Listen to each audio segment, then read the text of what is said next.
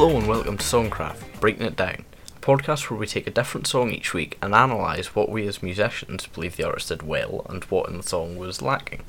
I'm the host, Ryan. I'm a drummer in the band Pure Delights and Heroes Fly. I'm joined by two fellow musicians who will each introduce themselves, so let's take it away. My name is Ed, and I am a- an expert musician, I would say. Um, other people might say uh, highly amateur.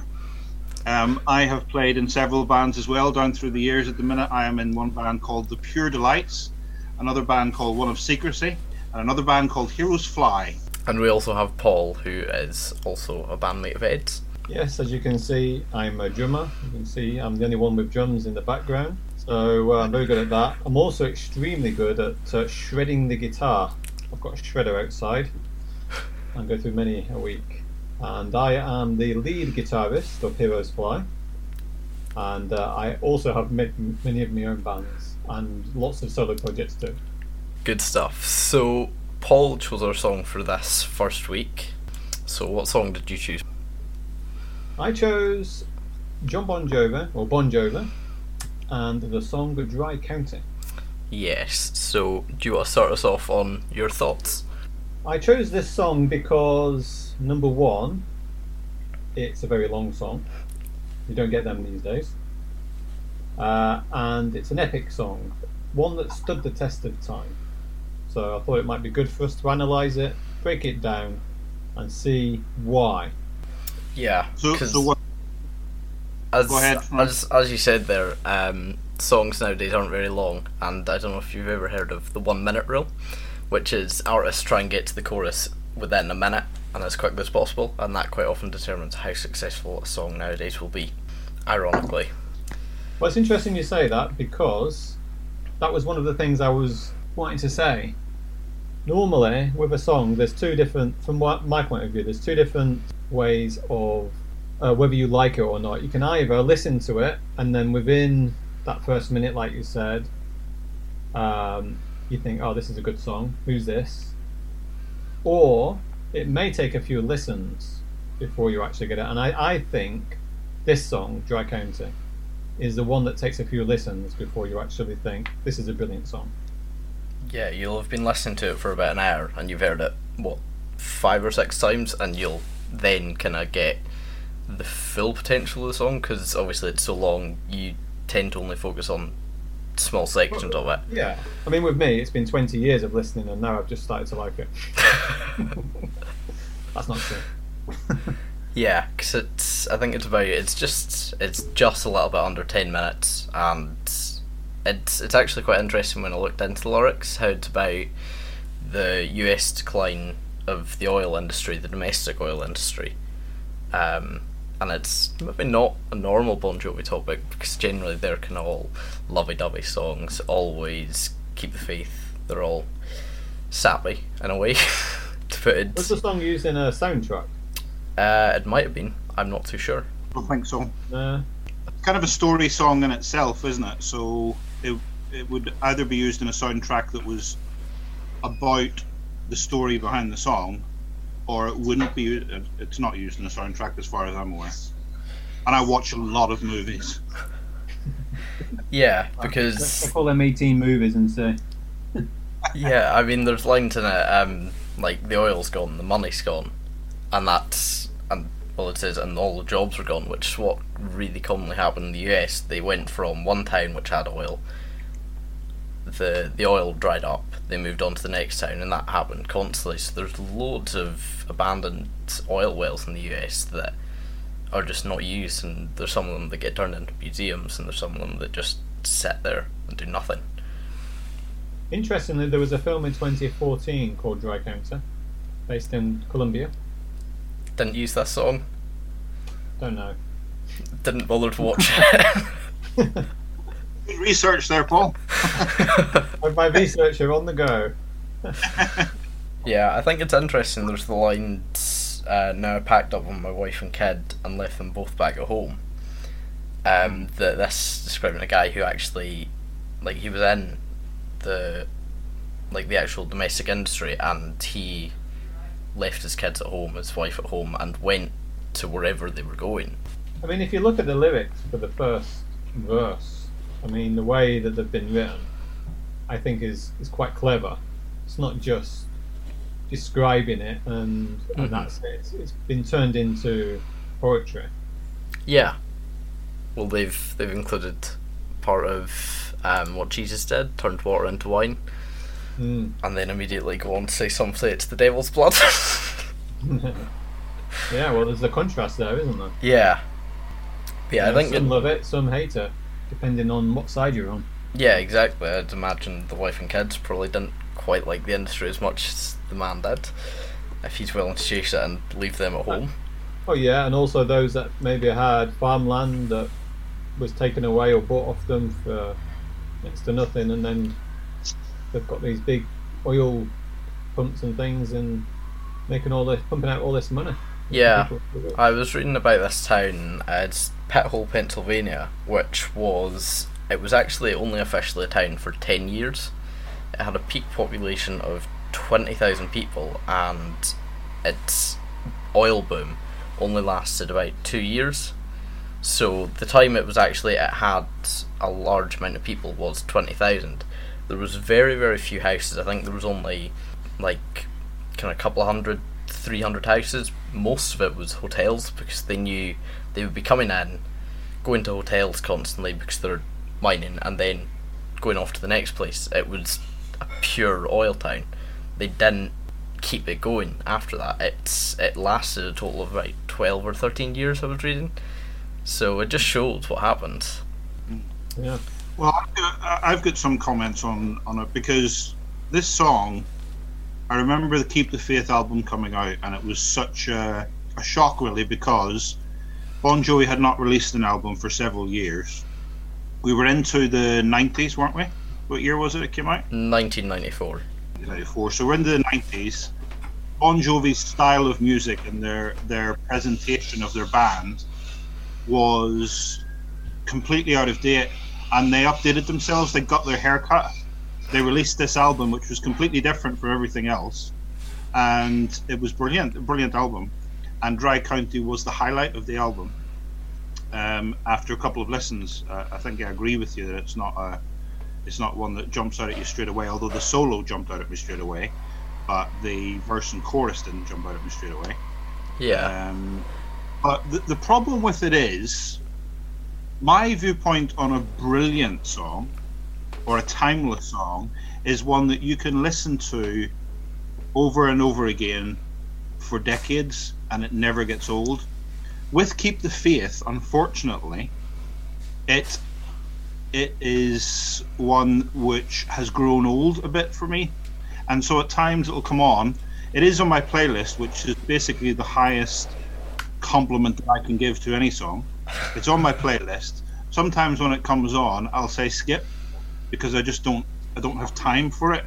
Um, so there is actually saying all that. There is very very few songs that you can listen to over and over again for decades. I feel, and and not not lose some of the luster of the song. There's only one I can think of at the moment, but we'll come to that at a later week. That's got to be on Week's album. yeah. um, but this this one kind of aged a little bit for me. I enjoy it more when I haven't heard it for six months. But if you think And then about some of the songs that are on that album, you've got Bed of Roses, Yeah. Yeah. You've got Keep some very good songs on that album. Dry County, In These Arms. Yes. Uh, they're probably the, the most popular of that album. Yeah. Um, I mean, I've like with, for instance, Bed of Roses, in particular. I've heard like I've got a few different artists that play that acoustically. Mm. So I've got one of them on my playlist just to just to change it up a bit. Yeah. But yeah, I think I think to a certain extent, but Dry County because it's such a long song, um, and because I don't have it on my playlist, I just listen to it every now and then when I remember. Yeah, and also That helps it to keep it fresh. Also with the Keep the Faith album, it was released at a very similar time to their Crossroad album, and Crossroad was a collaboration album of all the. I don't think it was all the singles because Dry County was a single on the Keep the Faith album, and that wasn't featured on it. It was kind of all their big hits, and I, if I remember correctly, Dry County is not featured on it, but all the songs you listed there, Bed of Roses, Keep the Faith, um, they're all on the Crossroad album as well as Always, and a lot of other very very Dry, well Dry known County Bon was Jovi never songs. released as a single. Was it not? No. It could have been a B side if they had vinyl at that time. Yeah. No, I Dry. think it was a single. I think it's probably a bit too long to be a single. The other thing about it was um, it kind of stood out as a song because of the solo at the end. Because first of all, it had this chorus, which they, I think they really took a chance with the chorus by doing the "All the money's gone and oil's gone." That that bit, the first time I heard it, it kind of jarred with me. It didn't sound right the way they did it, the way they wrote it. Um, but when That's you listen to the yeah, the pre-chorus. So, but that leads in. You know, it the chorus itself is a standard Bon Jovi chorus, very good, very catchy. Um, but that bit was kind of taking a chance, and I thought it worked very well when you listen to it overall. But then they took another chance by kind of stopping and doing this guitar bit that kind of speeds up and then goes into this epic solo at the end Yeah. um, which um, I thought was an interesting choice. They didn't have to do that. They could have just stuck with what they had as a song. Um, so, any thoughts of why they would have done that solo at the end like that?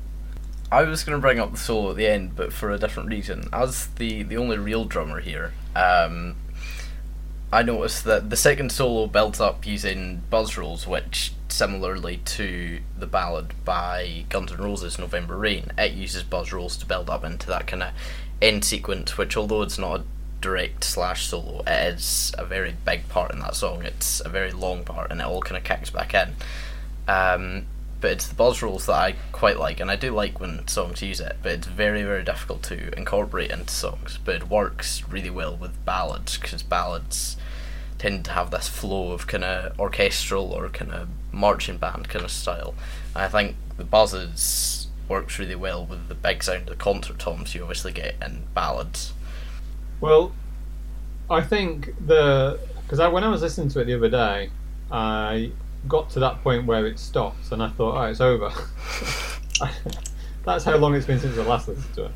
But then, then it came in with the the solo, and um, I thought it was actually quite good the way that it just kind of dies down and then comes back in again. I think it was something that other bands in that time were doing as well, though, weren't they? Like, look at um, songs like November Rain. Um, couple off the I weep. had a few as well. Weep in every song. you know, something that was emulated here, there, and everywhere. I mean, Nirvana going- used it a lot. Yeah. Going to the solo though, when I listened to the solo the other day, I actually kind of thought. I mean, this is what twenty years after. I kind of thought actually the solo could have been better. hmm I Um, although it's all right, it's good, and you can remember it. But I do think, I think if Slash had played that solo, it would have give it that je ne sais pourquoi. Yeah. yeah. Well, you, you would have used the wah wah for Oh, starters. that's what was missing. yeah, I knew there's something wrong. Yeah, No. I mean, it, it is it is very much a Richie Sambora solo, um, and I, I think it's great. I, I love it, um, but I also agree that I, I've got a few ideas that I could have put in there in the solo. Um, it would have involved a lot of finger tapping and speed pick. Uh, sweet, um, but yeah, I think that's what made the song. I think if it didn't have that solo at the end and in the final kind of verse right at the end, I don't think it would have been as ep- an epic as, as a song as it, as it was. And I, I think it did influence, particularly it influenced Selton Bridge, uh, a song that we did together, which has a solo at, at the end, a, a long, uh, fast solo with with faster drums. I think it, it particularly influenced that and the way we did Selton Bridge. So yeah, the solo could have been better, but I think it's still outstanding. No, I think the solo it's it's very good. But as you said, there's room for improvement. It's not one of those solos that every time you hear it, you think, "Wow, that's something else." Um, there's a few bands that I think have kind of that in some songs that I will not name yet, but will probably end up doing one of their songs in future weeks. But yeah, the overall song is very. It's it's a ballad. That's that's all you can really describe it as. It's a very good ballad. A rock ballad. Yeah. Rock band. Is it is it too long? That's that's the only thing I would say is is it I think it's a little bit on the long side. So I think now we've discussed it a bit, we have to rate it. So give it a score out of ten and we'll record this on a little leaderboard. So Paul you can go first. I think I'm going to give it an 8. I would have given it a 10 if it had a better solo. Interesting. And Ed? I'm going to give it a 6.5. Um, and as you'll find out when I rate songs, that's quite a high score. Anything over five would would get into my playlist probably. Um, 6.5. I think it's a very good song. It's well written. It's got great lyrics, great lyrics, and a, a fine solo. Um, lovely piano piece um, as the background to it.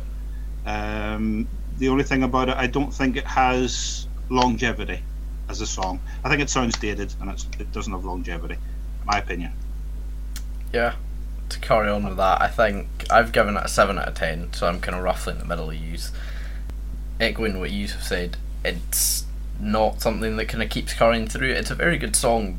They play live, but they don't play it live very often, and that might be because it's ten minutes long and quite difficult. But I think its length is what kind of brings it down for me. Is that if I'm generally doing things, then ten minute song is not what I want to be listening to more often than not. So I think, yeah, that's that's why I've put it down to a seven out of ten. But it is, it's a brilliant song. Anyway, a seven out of ten is pretty good in my book. So thank you all for listening. I hope you've enjoyed. And next week we'll be discussing what song, Ed. We'll be discussing next week a song called Silent Lucidity by a band A classic. Queensryche. Well, Are you you- aware of that Brian? I do not know that song actually, Oh. so I will need to look into it. Uh, And It's Silent Lucidity by Queensryche. So Silent Lucidity by Queensryche. So tune in next week to hear our opinions for that, and we will hopefully have a fourth person who this week Tim he is unwell sadly. So hopefully he's better by next week and can join us and give his opinion as well. So thank you all for listening.